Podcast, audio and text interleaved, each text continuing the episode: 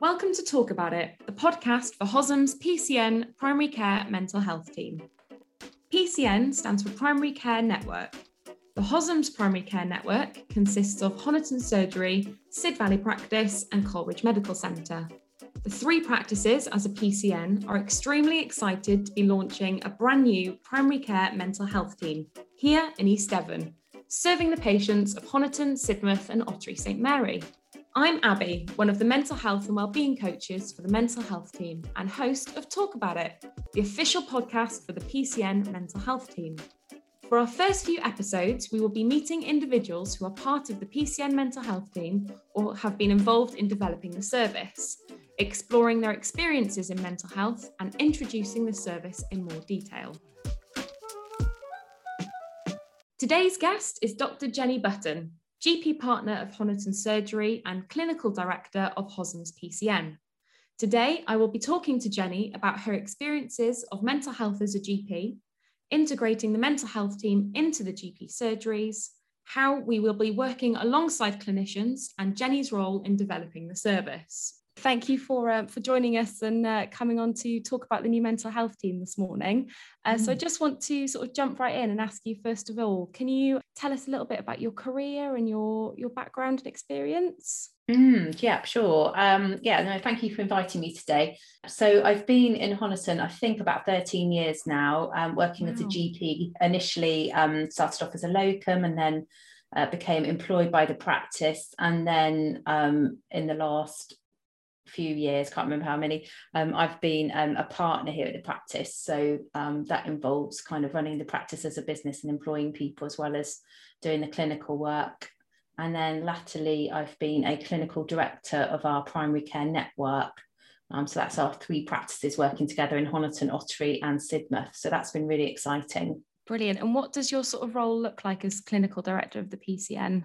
So basically that involves us working together, doing some different bits of our contract. So working with our care homes is one aspect, and then more recently developing a mental health team that is quite specialised, helping people with emotional difficulties and social difficulties across the three towns. And within your role as a GP, what are your main experiences of mental health within your day-to-day role? Well, I think sometimes it's difficult, isn't it, to separate out our physical health problems from emotional problems or social issues. So there's a lot of overlap, isn't there? So when somebody comes to see you about your, I don't know, they might come to see me about a problem, I don't know, with their knee, but that may have work implications, or they may be a carer for a relative, or maybe they're in pain and not sleeping, and it's just kind of really getting them down, and it might have aggravated pre-existing problem that they've got with, say, anxiety or low mood, or just, that's just a very simplistic example of how, and we know it ourselves, just as, you know, lay people, you know, just, you can't easily separate your emotional being from your physical or social being. It all sort of interlinks. So as a GP in particular, I think sometimes we're in a unique position to be able to appreciate that, because we're trying to understand where people are coming from and the impact of a certain condition on somebody's day-to-day life or their emotional well-being. And that sounds like a lot to unpick as well within the appointment times that you have. Yeah, I guess, you know, we know our patients quite well, not always, but, you know, there'll be a chunk of the patients that I see or speak to every day that I'll have known for a long time. And actually, so you're not starting from the beginning, you're carrying on a conversation that you may have had with that patient for months or years. And often the patient will know that you know already a bit about their family background or their employment issues. So actually you're carrying on a conversation and picking up where you last left off, and trying to address a particular issue that day sometimes, or over a period of time. So that's brilliant about being a GP, you know, it's great. And you know the town and the area, and I don't know, there's a bit of an understanding already, and not completely, so you need to hear the story from the patients, but there is a bit of an understanding about what's been happening over time and the relationships that they have. Yeah, definitely. And sort of when you're seeing patients day to day or over a period of time, what are some of the main challenges you see as a GP when individuals present with mental health issues within appointments? I think some of the challenges are that, you know, it's really easy to do a prescription for somebody, and actually I think the challenge is not to kind of over prescribe when actually there are other things that can help the patient other than medication, but those things might be harder to achieve, so and may take a bit more time and effort for me as a doctor, but also for the patients as well. So I suppose an example of that might be sleep. So we get quite a lot of consultations about poor sleep, and the and it would be easy to prescribe sleeping medication for somebody, but actually often it can be a long-term or recurring problem, and a sort of longer conversation is around things like reducing caffeine and alcohol intake, exercising more, having good sleep hygiene. So that's a sort of simple example where actually it's probably best not to reach initially for a prescription, but to be thinking about other things. So I suppose the challenge for me is around having some more challenging conversations, having the time to have some more challenging conversations rather than just doing a quick prescription. So workload challenges, because we have to work at quite a pace. But also sometimes we don't have the skills or expertise to help patients through wider issues around employment or finance or social or emotional difficulties, relationship issues. And actually that patient does just need a little bit longer to talk through some more complex issues, or you might need some expertise, for example, filling in benefits forms. That can be a real stress for people. And, you know, actually, if we give some people some practical help and some support, employment issues are really common and cause a lot of stress. I think the challenge is knowing who else to direct that patient to get some more help without the patient feeling like you're just kind of palming them off to somebody else. But so I suppose I'm just highlighting some of the complexities of what a patient may present with. Yeah. And is it partly from some of those challenges where you've seen sort of the role of the new mental health team fit in to support with that? Exactly that. Yeah.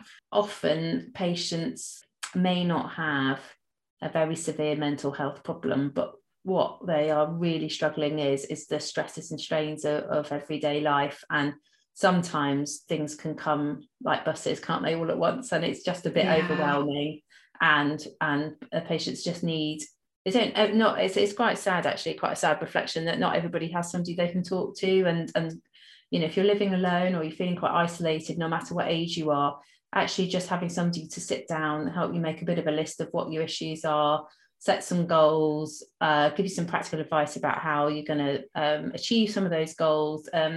Sometimes a bit of what we call motivational interviewing, so when somebody's feeling a bit hopeless, so getting them to feel hopeful again through some goal setting and things is what we would really value and continue to really value with the new mental health team. Talking about that a bit more, how do you foresee working with the mental health team over time?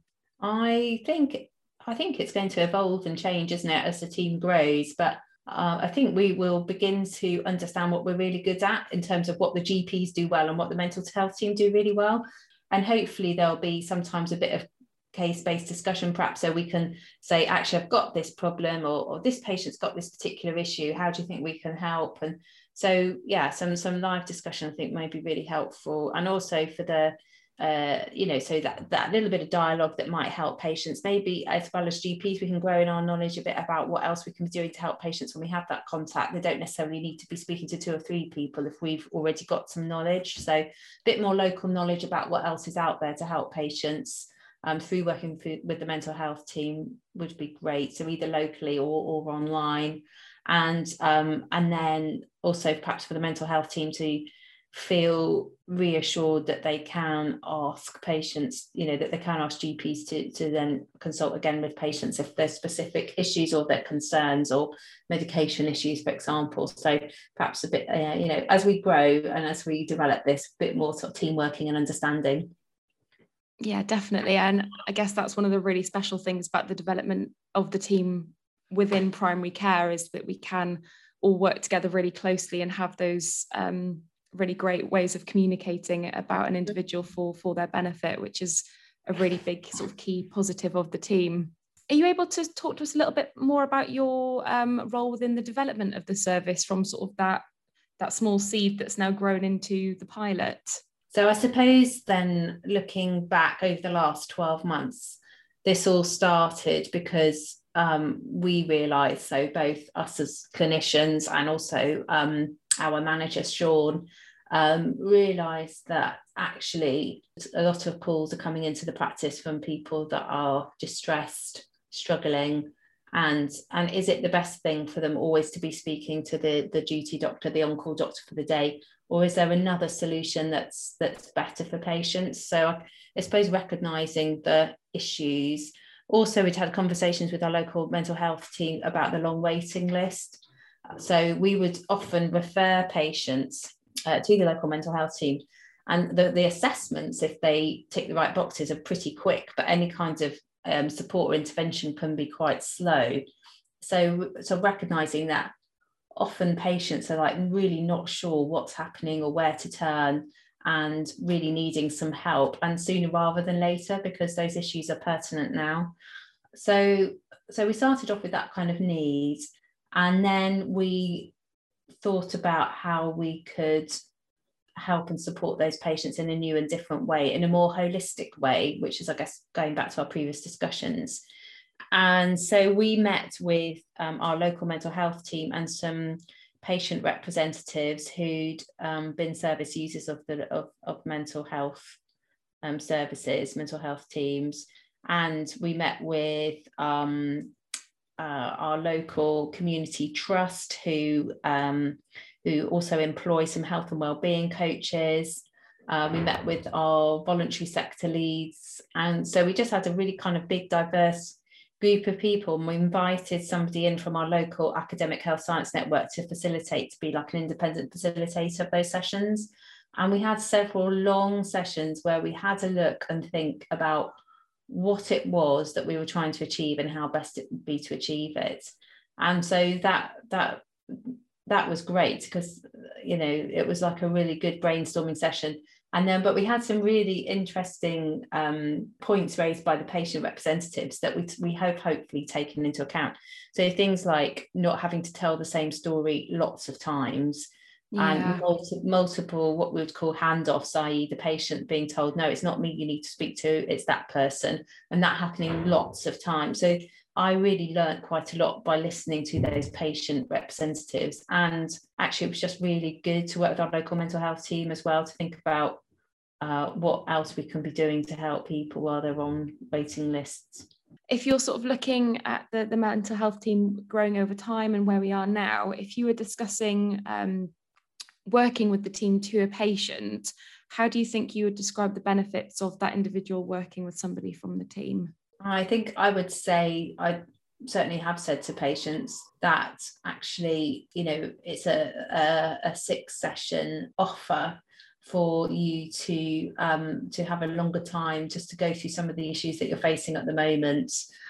Somebody that would know who else can help, somebody that's going to be able to listen to you and give you a bit of advice and support. So that's the kind of thing that I talk about, which might sound quite loose and quite woolly, but you know, the issues facing patients are quite diverse, although they do fall into sort of certain categories. Yeah, I guess, like you said, it almost needs to be loose, because how we work is so person-centred. It's specific and catered to that person, isn't it? So that makes complete sense. I've got just a few questions around sort of mental health in general to ask as well, if that's okay. Sure. So in sort of either professional, personal life in general, what are some of the methods, techniques or activities that you have seen to be successful in improving someone's mental health? Okay. So I think from experience, I think the biggest concern to me is when patients don't have anybody to talk to. So if somebody came to me and they were feeling really distressed and they said, Jen, do you know, I don't want to talk to my family, or I don't have any family, and I don't really have any friends I can talk to. And that for me is one of the biggest risks for deteriorating mental health. So conversely, having or encouraging patients to talk to somebody or offering that as an option through the PCN mental health team, it is a really great way for us to, well, it just really helps for mental health. And, you know, there is that old saying, isn't there, problem shared is a problem halved, or something like that. I can't quite remember.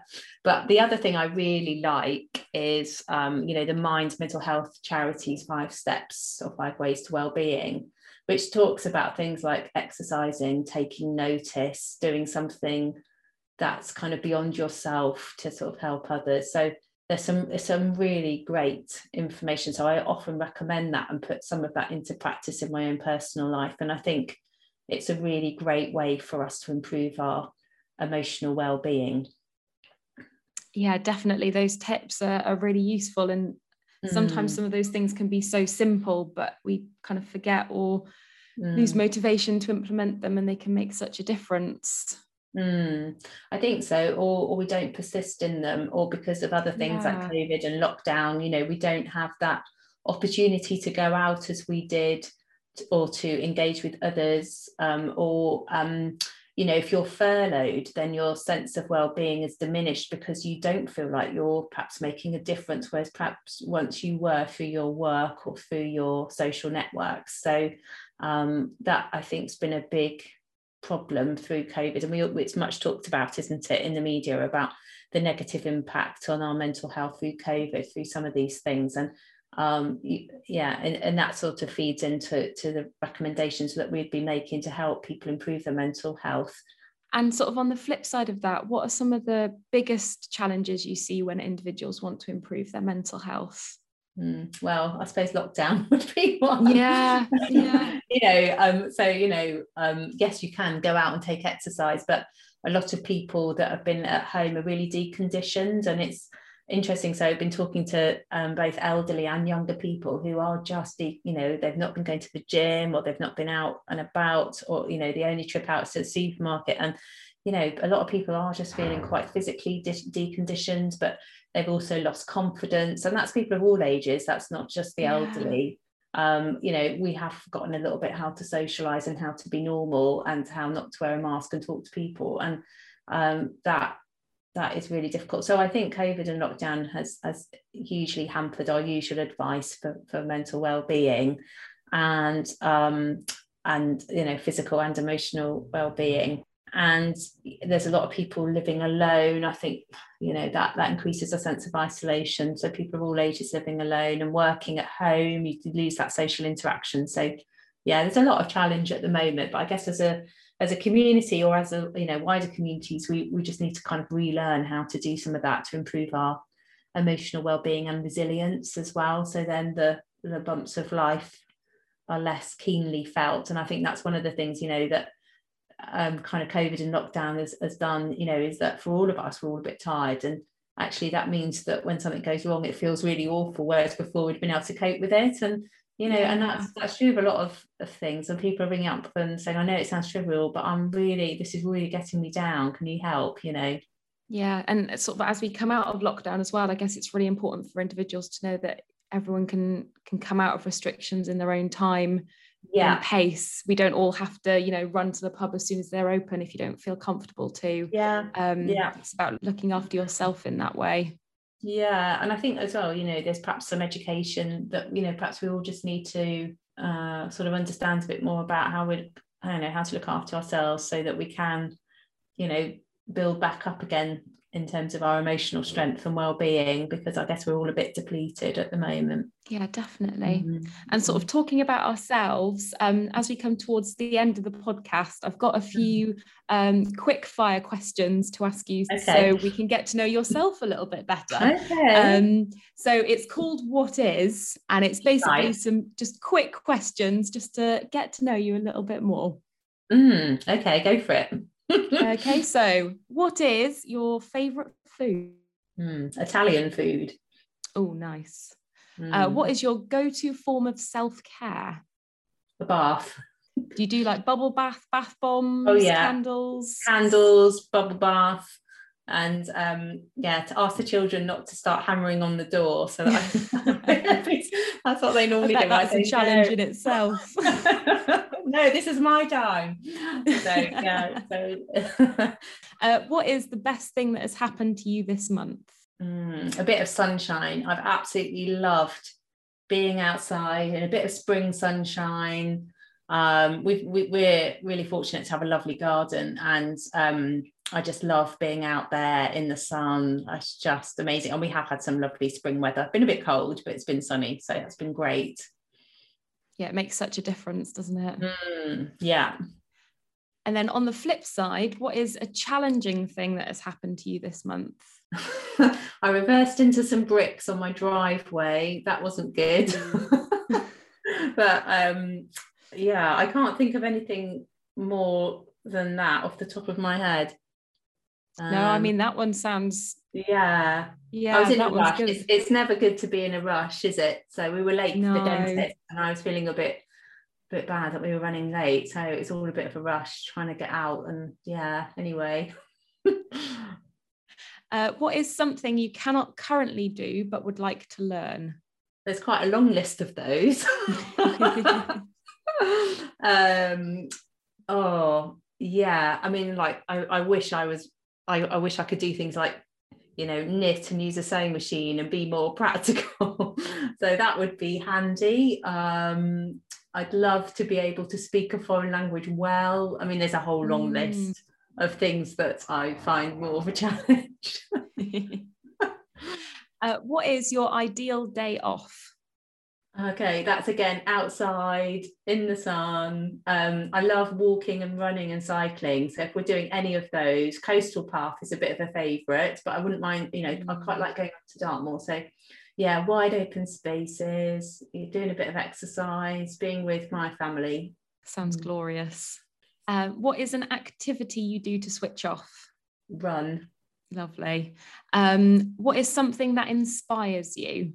I love hearing stories of people, so I do listen to podcasts as well, or interviews, so people that I love hearing about people and what they've done and how they've achieved it, and but more than that, yeah, so people's life story. So I've been listening to a few podcasts recently, and they've just been so inspiring. People work like this. Somebody who worked with drug addicts in Hong Kong. I was listening to her speak about that, and I just love hearing those true stories. You know, people that have done things with their lives, and it's just really good. Brilliant. Yeah, podcasts are a great sort of medium to listen to information and stories, aren't they? Like, you can do it while you're running or walking in the car. Yeah, or painting sheds. Nice. You can listen to a podcast, it livens it up a little. Yeah. And then final question, what is one thing someone has taught you that has changed your life? Well, I have a faith, I go to church, I'm a Christian. I guess that's pretty life-changing, and that started at university. So that was a flatmate at university, and so I guess I thank her for what she's taught me, and that's certainly changed my life. That's brilliant. Well, thank you ever so much for joining us on the podcast today, Jenny, and talking to us a little bit more about the mental health team and your role as a GP. It's been really, really interesting, and just thank you ever so much for joining us. It's been a pleasure. Thank you. Thank you for listening to today's episode. I hope you've enjoyed it. To find out more about the service, you can go onto each individual surgery's website or follow their Facebook pages. And you can also follow us on Instagram at HOSMs_mental health team for information on the service, events we're putting on, and tips on looking after your own mental health.